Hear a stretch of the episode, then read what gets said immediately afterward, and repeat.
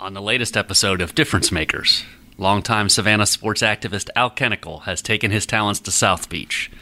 Okay, it's Harbor Town, but that's not too far from Hilton Head Island, South Beach.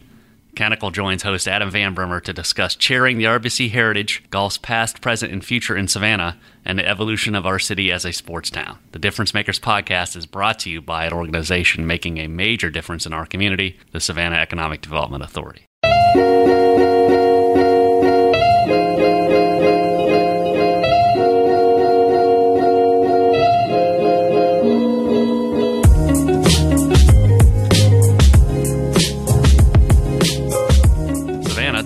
Census count, is a small town. The leaders in our community have familiar names, familiar faces, and work for familiar organizations and businesses.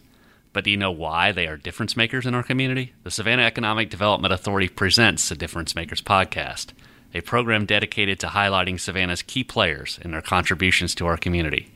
Difference makers hail from several sectors, including commerce, government, education, arts and culture, and philanthropy. I'm Adam Van Brimmer, editorial page editor of Savannah Morning News and SavannahNow.com. Thank you for listening. Our latest difference maker is local businessman Al Kennickell. He's taken his family's printing business, the Kennickell Group, and grown it into a large scale success.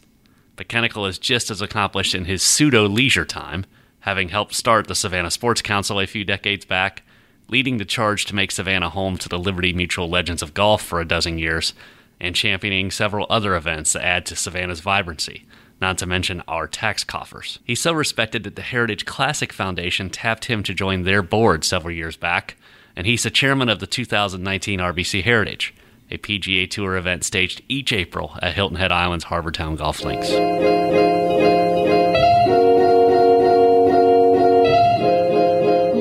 Al Kennickell is with us now, the chairman of the 2019 RBC Heritage. Thank you, Al, for coming in.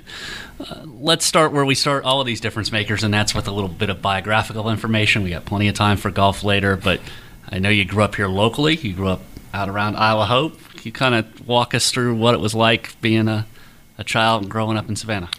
Well, I tell you, it was it was really fantastic. Uh, grew up on Isle Hope. I went to uh, public schools, Isle Hope, Bartlett, Jenkins High School, and uh, Isle of Hope was was really great back in the day. Uh, you know, it was the the rule was the moms would let us kids go anywhere we wanted to go, even when we were six years old, as long as we didn't leave the island. Mm-hmm. And uh, so, you know, did a lot of hanging out in boats and and just uh, loved the river, fishing, skiing, and stuff. So it was it was a great place to be. Yeah. Shrimping? You know, I didn't do any shrimping because I was probably too young and too little to be throwing the net. That net, huh? But uh, I've, I've done it as an adult, but uh, didn't do it as a kid. Now we did do fishing, but uh, but shrimping was that was for the, the, the older guys. Right. And I think most people best know you around here, other than your business, as being very, very involved with sports. What did you do? Did you play everything growing up? Yeah, I wish. I tell you one thing. I wish I'd played as a kid is golf because all my buddies that play golf when they were like ten and twelve years old can kill me in the golf course right now. But no, I grew up like uh, like most kids back in the day. Is I played football, basketball, and baseball. There, there was only one soccer team in all of Savannah, and that was at Savannah Country Day. And we were always looking at those guys like, "Who do y'all think you are? English or something?" I mean, it was it was such a an outlier. No one. I mean, soccer is so big and so popular now, but but no one played soccer back in those days. Right. And the ironic part of that is you would later become involved with rugby, right? So Oh that yeah, was- I, I loved rugby, but I, I I tell you, I played all the sports, but uh, football was uh, was was my number one thing. And then, uh, you know, unlike uh, there is no playing football unless you make it to the uh, NFL. There's no playing football as an adult, but but rugby was the closest thing, and I did that for about six seasons, so that was fun. that's closest to it. So at the same time, your family at your your was it your great grandfather, grandfather that started the business? So you, you've been a pretty Yeah. prominent business family in town. Yeah, my uh, my grandfather started the uh, it was Kennickell Printing Company at the time. He started in 1892, and prior to that, he was a typesetter for the Savannah newspaper. I'm not sure if it was called the Savannah Morning News or whatever it was, but uh, he worked there. And then he went out on his own and uh, and uh, started a printing business, and uh, he ran that until 1932 during the Depression when my father and his twin brother came back from Georgia Tech and took over. And then they ran the business until uh, I joined the company in 77 and, and uh, was able to buy everybody out in 1981, and I've been doing that ever since. Right. The business, of course, has grown exponentially since then. And I know from talking to you before we came on the air that you quoted one experience in particular that kind of helped mold you and form your work ethic, and that was playing football at the Citadel. Yeah, I tell you, it was it was an interesting time. I uh, and and I, will tell you, I, every time I speak I speak to a kid who's going to play football in college, I have a long talk with them before they go, explaining how it's not going to be like anything you've ever done before and nobody ever believes me. And they always come back to me later and say, "You were so right." But uh, yeah, I, I, I, signed a football scholarship with the Citadel, and uh, the first year I was there was Bobby Ross's first year as a head coach, and I believe it was Frank Beamer's first year as being a paid assistant coach, mm-hmm. and Ralph Friedgen was also a uh, paid assistant coach, and a guy named Jimmy Laycock who actually played at William & Mary, but he's been the head coach at William & Mary for like the last 35 years. He was on that staff. Right. And uh, what was interesting to me is that, you know, I, I, anybody who's played football, even in, at the high school level, you go through two a days and things like that, and you think, wow, this is really hard. You know, when I uh, showed up there, you know, it's really a business. What happens is people have to understand when you go to play college football, you're you're playing for people that want to go to the next level. You know, I'm sure Bobby Ross saw himself doing something besides coaching in the Southern Conference, even though we were Division One back in those days. Mm-hmm. And uh, and every coach knows we've got to get the most out of these kids that we can because we want to move up in the food chain. Mm-hmm. So I remember it being at practices the first week, and I'm thinking nobody can be expected to work this hard at this level of intensity for any period of time. It's just it can't be done. And then I tell the story that four years later I realized you could do it every single day for four years. Mm-hmm uh, you know, you just have to. It was a it was a shock. There was no jogging anywhere. It was sprint, sprint, sprint. There was everything was full speed, and and I lost uh, between what was going on with football and just the fact that I'm in the barracks, and you know, we're actually what what ended up happening. It changed this the next year at the Citadel because it, it was causing problems. We were always working out so hard that we just kept drinking fluids. Mm-hmm and we were drinking so much fluids we couldn't really eat. Mm-hmm. And uh, I lost 32 pounds in three weeks. Wow! And it became a story because the entire, you know, most of the freshman class was losing the same kind of weight. And I remember my, my parents came to, to visit uh, after about three weeks, and I told them I would meet them in front of a certain building on campus. Now, I'd also had my head shaved. Hmm. So I saw them standing there, and I walked up, and I just stood there for about a minute or two didn't say anything, tried not to have eye contact. I just stood there. And finally, after about a couple of minutes, my uh, dad said, "Oh my gosh!" He looked at my mom and goes, "That's your son right there." and she was like, "Oh my gosh, what have they done to you?" But you know, but it was it was fine. But but what's really what really helped me was that, you know, I, I learned at an early age that you have a lot more in the tank than you think you do. And you know, and anybody that's been in business, sometimes it can be really tough when business is great, it's it's phenomenally fun. Mm-hmm. When business is bad, it's it's it's it's horrific. But I was able to. Uh, I've always been able to work really hard at a very intense level. And I really learned that from Coach Ross. And and actually, over the years, I've he and I've chatted, and I've had a chance to run into him in a few places and written him a few letters. And I said, "Look, Coach, you know, I, I attribute a lot of my success to uh, what you forced me to do back in those days because." Person's really not going to do that unless they're they're they're made to do it. And but once you're made to do it and you realize you can do it, then you can take that kind of a intensity and work ethic and, and really put it into pretty much anything you do.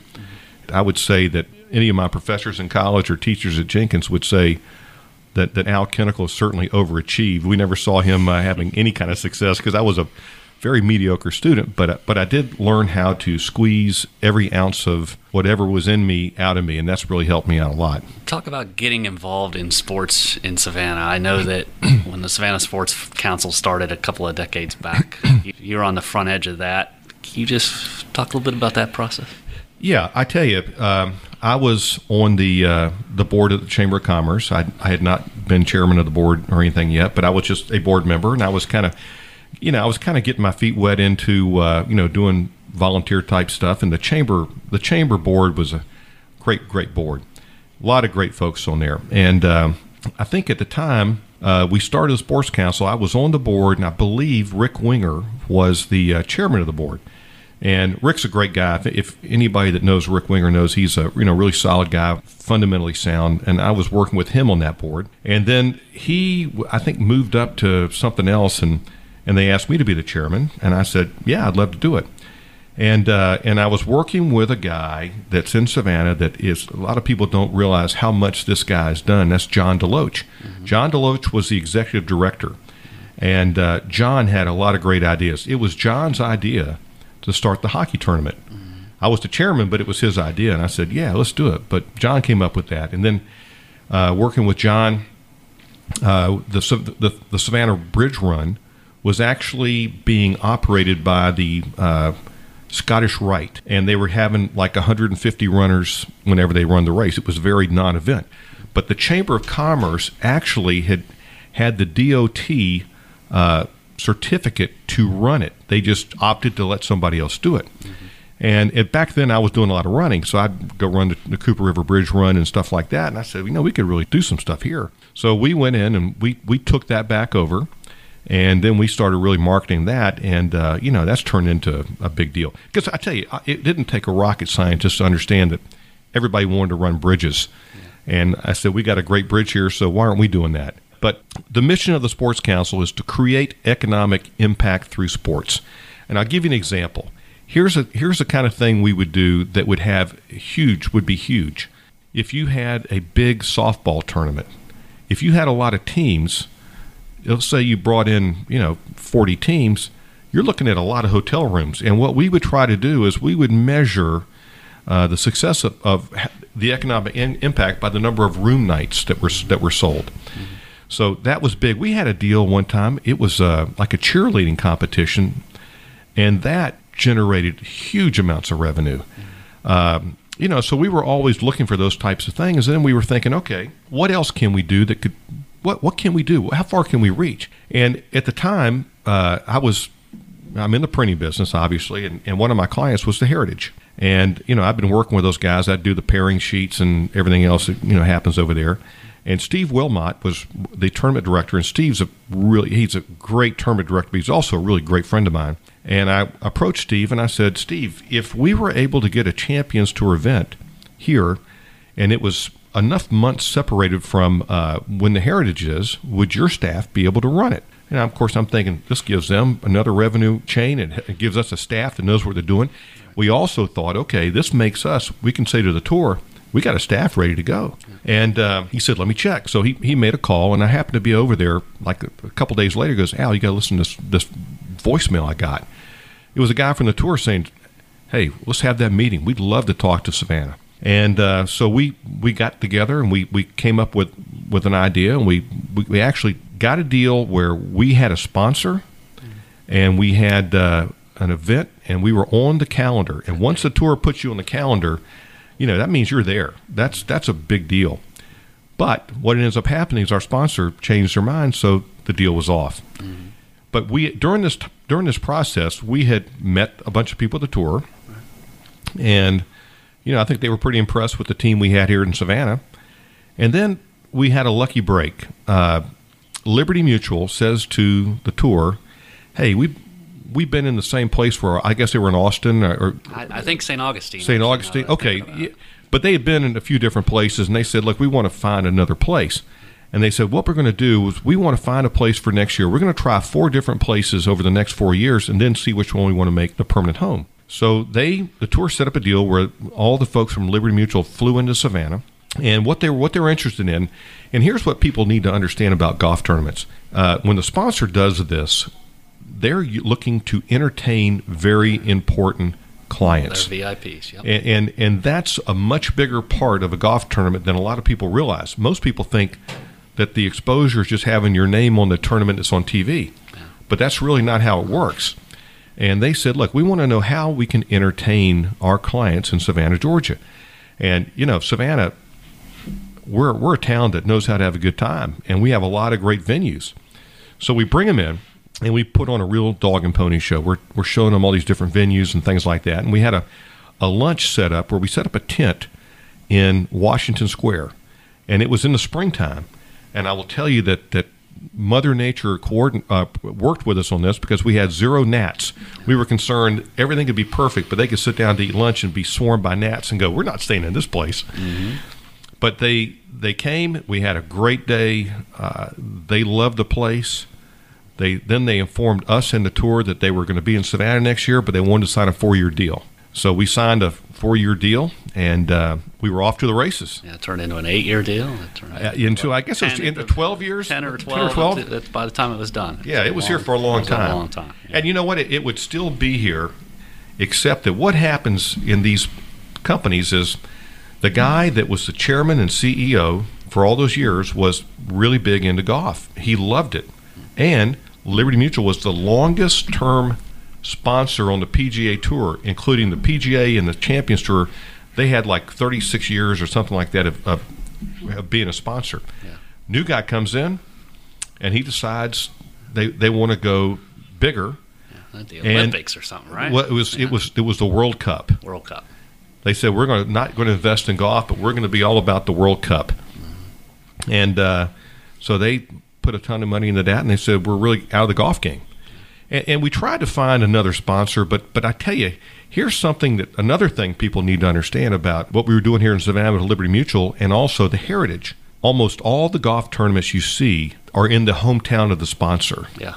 So that has a dramatically big impact on, on their cost because it, it with, with the Heritage and also with Liberty Mutual, Liberty Mutual had to fly all of their staff into Savannah. Now they're most everybody's flying their customers in, from all over the place, but but they had to put up you know you have to put your staff up in hotel rooms for long periods of time. Uh, you got to get them all here, so your costs are significantly higher. Same thing with the Heritage, which is you know what what a great event that is. But you know they had one year without a without a sponsor Yes, it did. because it's it's harder to it's harder to do, and uh, so we lost Liberty, and you know we we tried to come up with another sponsor, and we just couldn't find one. We we. We, we were we were dating a few, but we couldn't close the deal. Yeah. And the PGA Tour owned the event, right? Yes. So they were willing to move it wherever they needed to to to secure sponsorship, and they did eventually to Missouri, right? Yeah, you know, but it, it's it's it's significantly smaller event than when Liberty had it. Mm. It's I think Bass Pro Shop does it, and I think, think they play. I think one of the rounds is played on a 18 hole par, Par three three course. course, yeah. yeah, yeah.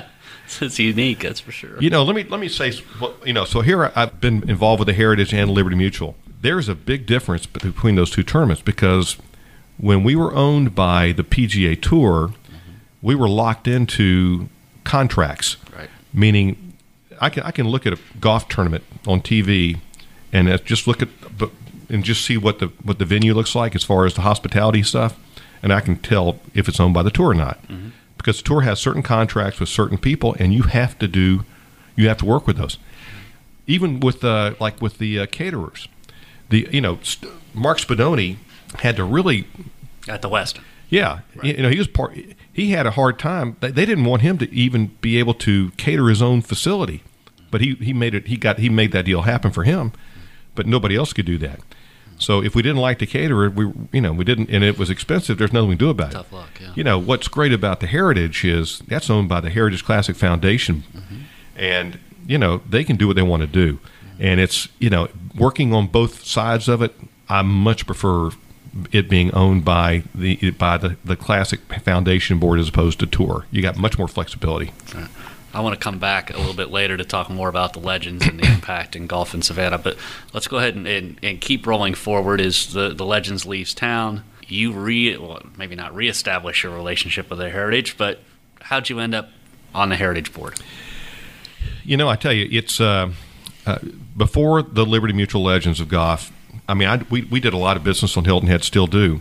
So I had a ton of customers over there. So we would rent a house at the Heritage for uh, many many years, and uh, I'd entertain clients. I'd take my family over there, and we'd have a great time, and I, and I loved it. When the Legends came along, I just couldn't do it because you, you know who can afford to. You know, I was out not working for a whole week, and I couldn't take two weeks Two off. weeks off in a row. Yeah, so uh, I really couldn't do anything with the Heritage.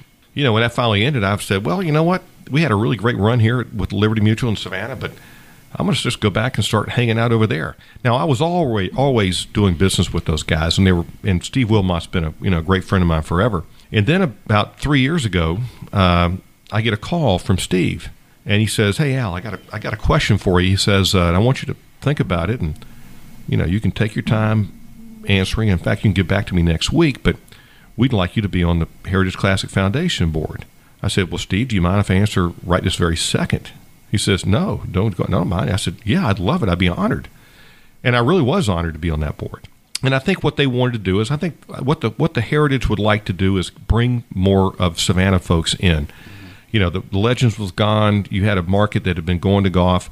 You know, let's get somebody that's that's in Savannah that can maybe help us with Savannah, and uh, and somebody that's you know been around and and I knew I knew you know once again I'd known, known Steve forever. I knew Simon Fraser pretty well, and, and I knew a lot of those guys. And they said, okay, let's let's do a Savannah guy. So I think I'm the I, I, I may be wrong on this, but I know I'm the only non-South Carolinian on the board. I, I may be the only non-South Carolinian that's ever been on the board. I, I, I don't know that for a fact because I've never asked that question, but you know, I I, uh, I know that that's all we have is South Carolina guys and me. But uh, How is that? Is there some good natured ribbing that goes on because of that? You know, let me tell you what's what's interesting about it. So many folks are on that board that are not from South Carolina, but they live there. Transplants. So they don't really have that. I got to tell you, I've been on a lot of boards. This board has really the some of the sharpest people. We got guys that were that that had unbelievable positions in Fortune 500 companies. Uh, you know, Stan Smith is on the board, and you know, tennis. tennis. Yeah. And of course, you know, of course, Stan, Stan wrote a book, something that says like, "I'm not just a shoe." A lot of people don't realize that Stan Smith has sold more shoes than Michael Jordan ever sold. In fact, Stan, the Stan Smith shoe is the number one selling shoe in the history of the world. And uh, but they're they're a great bunch of folks on that board. And Chuck uh, Taylor's not on the board too. no, we don't have Chuck. but uh, you know, it's, it's it's a great bunch of folks, and, and and I tell you, there's a real strong sense of community on Hilton Head. I mean, you you- if you if you don't know it, I mean, those people that have moved in there have worked so hard to uh, make it a great place to live, and, and everybody there is giving back. And then the, you get the Heritage Class Foundation Board. You know, we've given millions and millions of dollars uh, to charities over the years and you know lots of, of scholar, uh, college scholarships. I mean, the the impact they've had has been phenomenal. So, but it's it's it's I, I'm honored to be on the same board with these folks. I, I enjoy them every time I see them, and and it's been a lot of fun. It's interesting you mention that because when Verizon and all the predecessors to Verizon, MCI and- MCI, WorldCom, whatever you want to call it, when they finally decided that, that they were done with the Heritage and the Heritage all of a sudden didn't have a sponsor, to see that, and that's a small community. Yeah. And- and it's grown a lot since then. That's how rapidly that area is growing. But at that time, it was still very much a small community. And to see them rally around and keep a PGA Tour event, and I know that I know from knowing Steve Wilmot, not as well as you do, but but knowing Steve Wilmot, that was that was a very very stressful time over there. Oh, and no question. there was a lot of concerns that they weren't going to be able to keep it. But as soon as they really reached out and asked, it seemed like the whole community responded. And hey, you correct me, you, you know a lot more than I do. I think that really impressed RBC and Boeing Yeah. and got them to come on as sponsors. Well, it, it what it told you is that the community is all in on this thing, and uh, and they were. I mean, you had you had the Chamber of Commerce of Hilton Head jumping in. You had the city of uh, Hilton Head. You had the state of of South Carolina. You had a lot of folks that were uh, you know really jumping on board to, to really make things happen. So, yeah, I, I think it showed everybody that this this this is a community that loves this event, cares about it. And it also it, it, goes to show how important it's been not only for just economic impact, which is huge, but just what they do as far as scholarships and and and you know giving back, you know, giving money to local charities. the day we post this podcast, we're going to be right on the eve of, of Heritage Week. It's the Friday of Masters Week.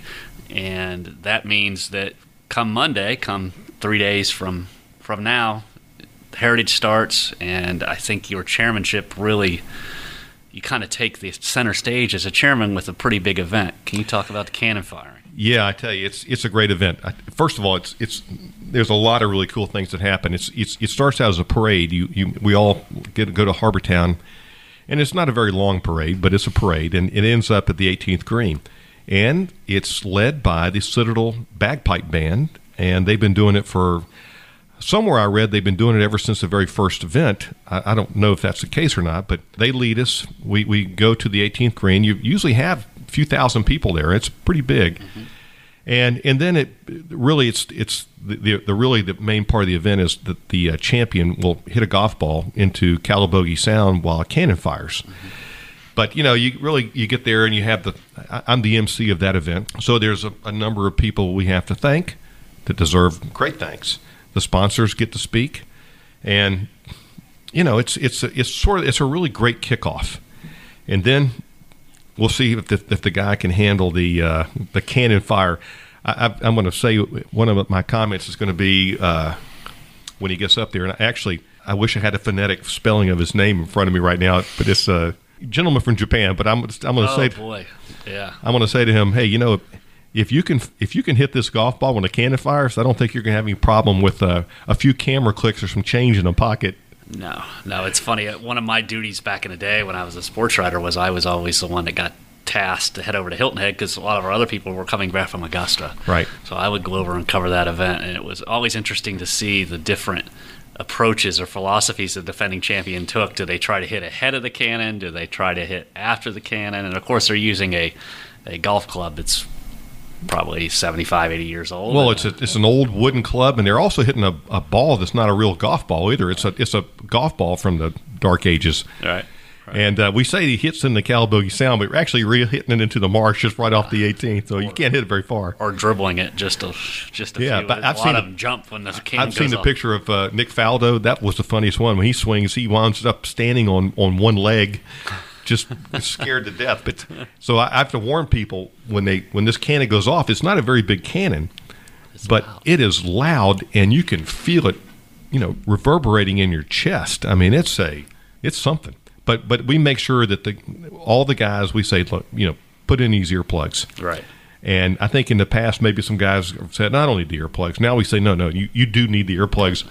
Trust me, we've seen guys do it without earplugs, and it, it's not a pretty sight. And of course, interesting this year is is the backdrop to that. You're going to have the Harbortown Lighthouse, and yep. the Harbortown Lighthouse for about a year now has had a special decoration and it's been wrapped in plaid. Of course, the Heritage, the champion of the Heritage gets a tartan or a plaid jacket, like a green jacket that they give at the Masters, and so that whole tartan is what all of the the folks on the foundation and, and on the board wear. It's the it's the official uniform, I guess yes, to it say. Is. And the Lighthouse wears a same uniform, or at least has going back to last year, which was the 50th anniversary.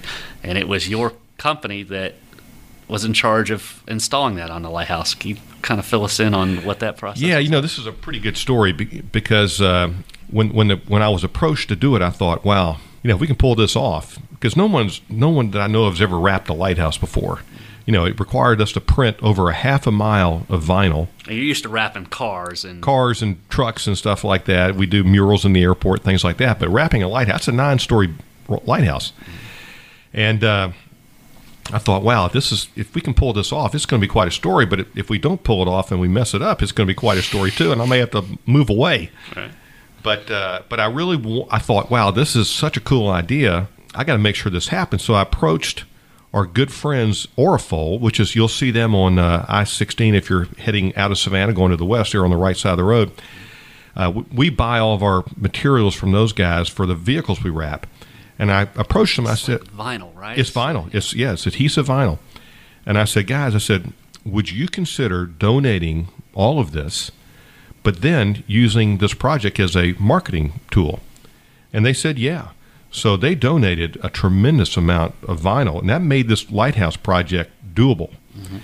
And uh, you know, so it, they did that, and we printed it, and then we. There, it, I would have to ask my my team that that worked on that how many hours of planning was involved, but we were over there four or five times measuring every inch of that place, measuring it from inside the lighthouse, measuring the outside, try to get all the dimensions perfect, and it ended up being about over a hundred panels and each panel had to be marked where the top was, where the bottom. You know, we had to go out and test different materials to see what was which ones were going to be the best. You had to determine how big was the plaid going to be. And in fact, we blow it up. If you got right up on that lighthouse, you'd say it looks very blurry. Mm-hmm. But if it's like this: if you got right up on a billboard, Yeah. it's you, you would be unbelievably blurry. But blurry looks good from far away. Blurry doesn't look good from you know close up. And uh, so, and if you don't make it, if you make it too sharp, it doesn't look good from, from a distance. But uh, so we we did a lot of testing, and then when time came to put it up, and I was there nonstop. It took us four days, and uh, I wanted to see the first panel go up. Then I wanted to see the second panel go up to make sure that it, it matched up right. Right. Because when you have a plaid pattern, it's got to match all the way around. You can't. It just it was it's a lot trickier than what it looked like. And and our team could do everything except for the part that that the top of the lighthouse where it, it kind of goes out. I thought, you know, even though everybody's latched into a into a lift and it's you're safe, you know, I was thinking I wouldn't want to be leaning back doing something like that. So we brought in some guys that had done some football stadiums and stuff like that to do some of the more difficult stuff. But you know, and I kept waiting for somebody from the Heritage to come down and tell me how good it looked. And we're here we are at Wednesday, and it, nobody had come to see say anything yet. I was getting a little nervous, but then I found out they loved it. But I, I tell you one thing we did do that was kind of cool, and uh, if if anybody is, what you can do is go to YouTube and type in wrapping or the Harbour Town Lighthouse. We did a time lapse video of us doing it, okay. and it's narrated. And uh, if you watch that video, it's really kind of cool. So go to YouTube and check that out. It was pretty good. But here's a here's a funny story about that lighthouse. I'm sitting around when this thing is is done. I'm thinking, what a phenomenal idea. So I asked uh, the folks at, at the Heritage. I said, whose idea was it? And they go, well, I don't know.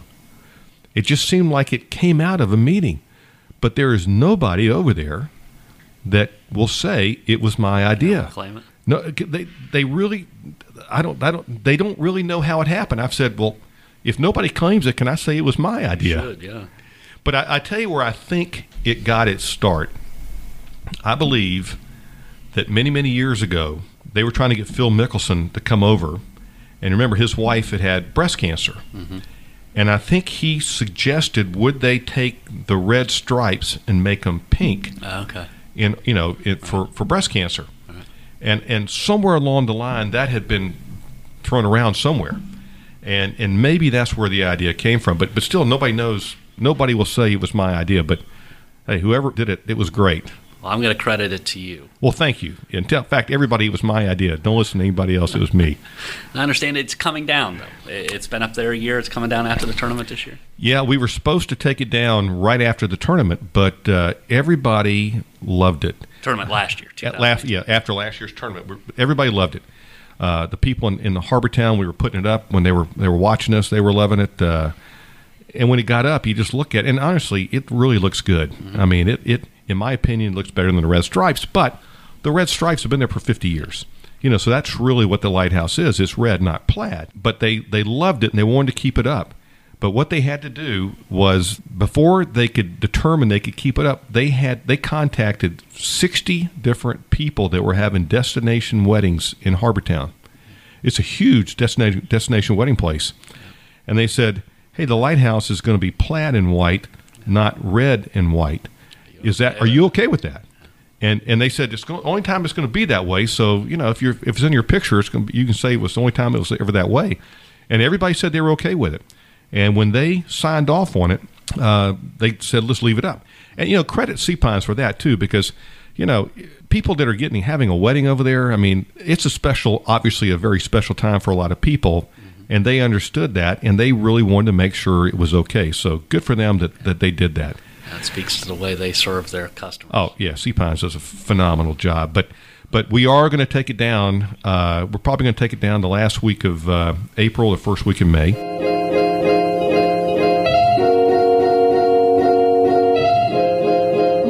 We'll turn our attention back to this side of the Savannah River and talk Savannah sports here in a moment. But first, some words about the Savannah Economic Development Authority. When it comes to difference makers in our area, the team at SEDA is pushing to make Savannah a great place to work and to live. SEDA is committed to creating, growing, and attracting jobs and investment in the Savannah region. Whether you're a business looking to relocate to the Savannah region or an existing business ready to grow and expand, SEDA is the centrifuge of a propeller, making the connections, helping propel the business to success. Learn more about the Savannah Economic Development Authority and what they do in the Savannah community by visiting SEDA.org.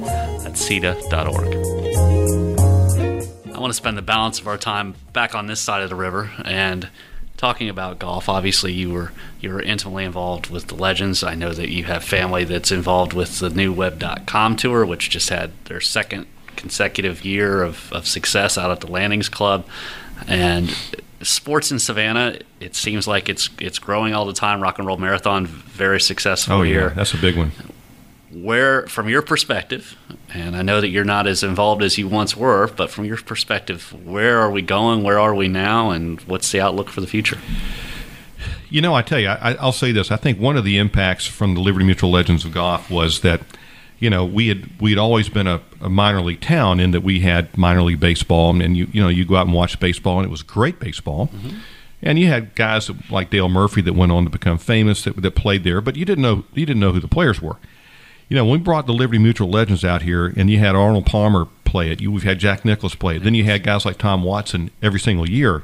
I mean, you had a lot of who's who's, and I think that we're saying, you know what, this is we've we've really got big name folks out here, and I think it kind of set the bar that you know we can we can really do some things in this town, and it wouldn't shock me if if the Champions Tour doesn't come back at some point, and I say that because the tour loved it here, the uh, sponsor loved it here, the players loved it here. The only reason it ended is, is, is the sponsors changed changed management and got out of golf, but there was not of those three parties, everybody loved it. Uh, you know, I, I, went to the web.com event and I've been to it both both years. And my nephew Trip Kennickell, who was on the is, is on the sports council, he had a big role in that as well.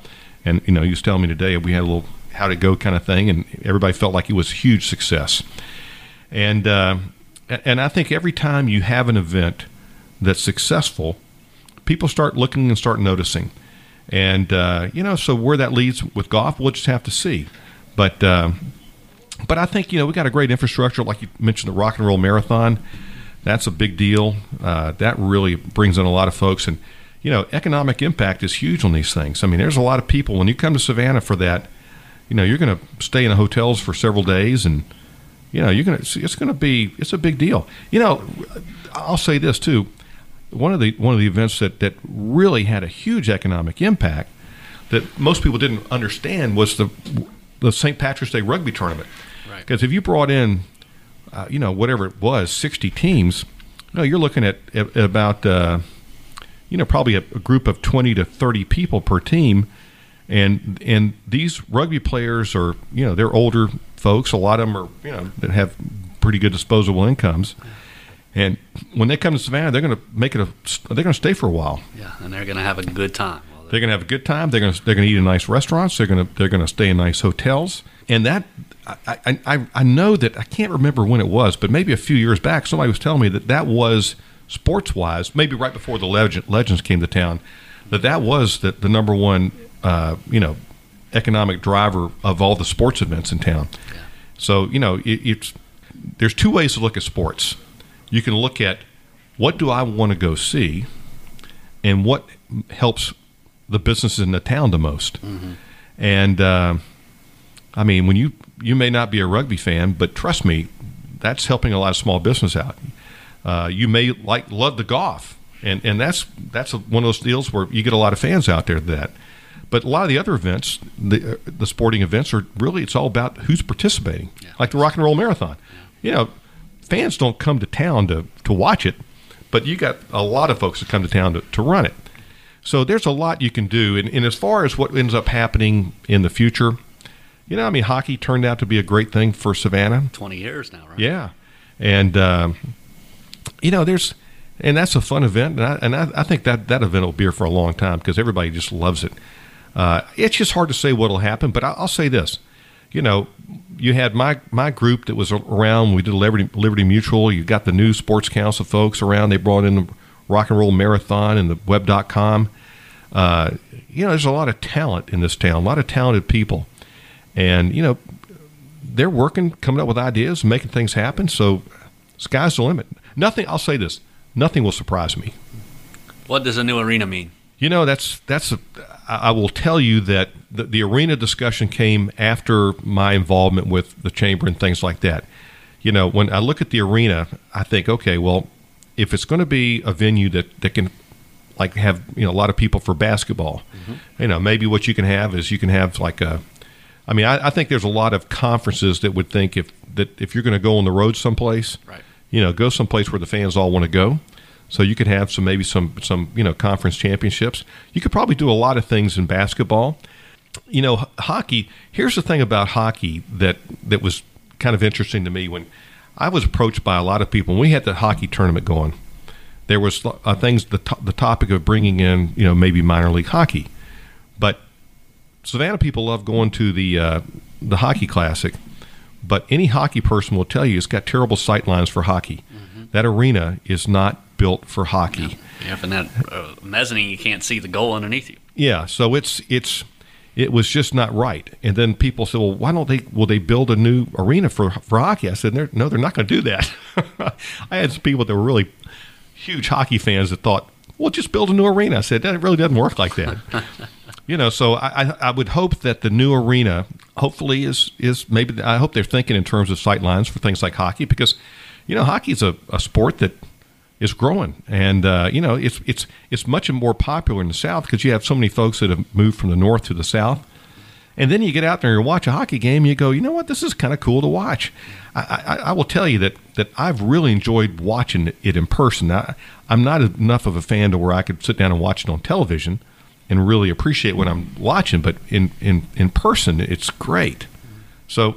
We'll see what happens. I, I, I hope hopefully they've, they've thought that through. I'm sure they have. I'm sure they have. The last question I have for you is you mentioned this being at one point a minor league sports town. I think we've seen with uh, the Hockey Classic, we've seen with the Legends, and now I think we're seeing it with the Savannah Bananas. That Oh, wow, if- what a story. if the product is good and it's less is more, right? It's Yeah. more appointment television instead of 70 dates a year, you've got 30 that it can be supported in this town. Was it do you think that was always there and it's just bubbled up to the surface or do you think that's something as this community has evolved that has evolved with it? You know, I, I think one of the most really interesting business slash sports stories that I've seen in this town for many, many years is the Savannah Bananas. I mean, I, I will tell you that when I heard they, were- this league was going to come here, I thought, well, you know, good luck. You know, I, I didn't really think they. would I thought it would be, you know, stadium would be, you know, one quarter filled and Be like the Gnats. yeah, you know, it was going to be like everything else, and uh, but these guys had a had a you know really quite a vision of, and a great great business plan, and uh, you know, I mean, I, I got to tell you, I love going to those games. In fact, I'm on the waiting list for for tickets for box seats, and if anybody from the Bananas is listening, I'd really like to get those tickets. But I've got friends that have them, and every time I have a friend that's got box seats that's that is not going to go that day, I go You're grabbing them. and and and I had a Savannah Bananas player live at my house last year, Okay. and we had, there was a pitcher from the Citadel, and um, so he he stayed with us. But uh, but what a what a great story that is, and I guess what it tells you is this: if you put on a good product, you bring something, you make it entertaining, the people will come because that that's that is a. I mean, it's just a, it's a great sports story. But it's a great business story. Yeah. Well, this community is very thankful for you and your efforts along those lines all these years, and I appreciate you coming in to be our difference maker this week. Well, you know, I tell you, I've, I've lived in this town my entire life. Love this town. Uh, I've enjoyed seeing it go from what it was back in the '60s and '70s to just a, a jewel. Heart, it's glad to be a part of it, and it's you know, it's it's a winner. glad to be a part of a winner. Yeah. Thanks for having me. Thank you, Al.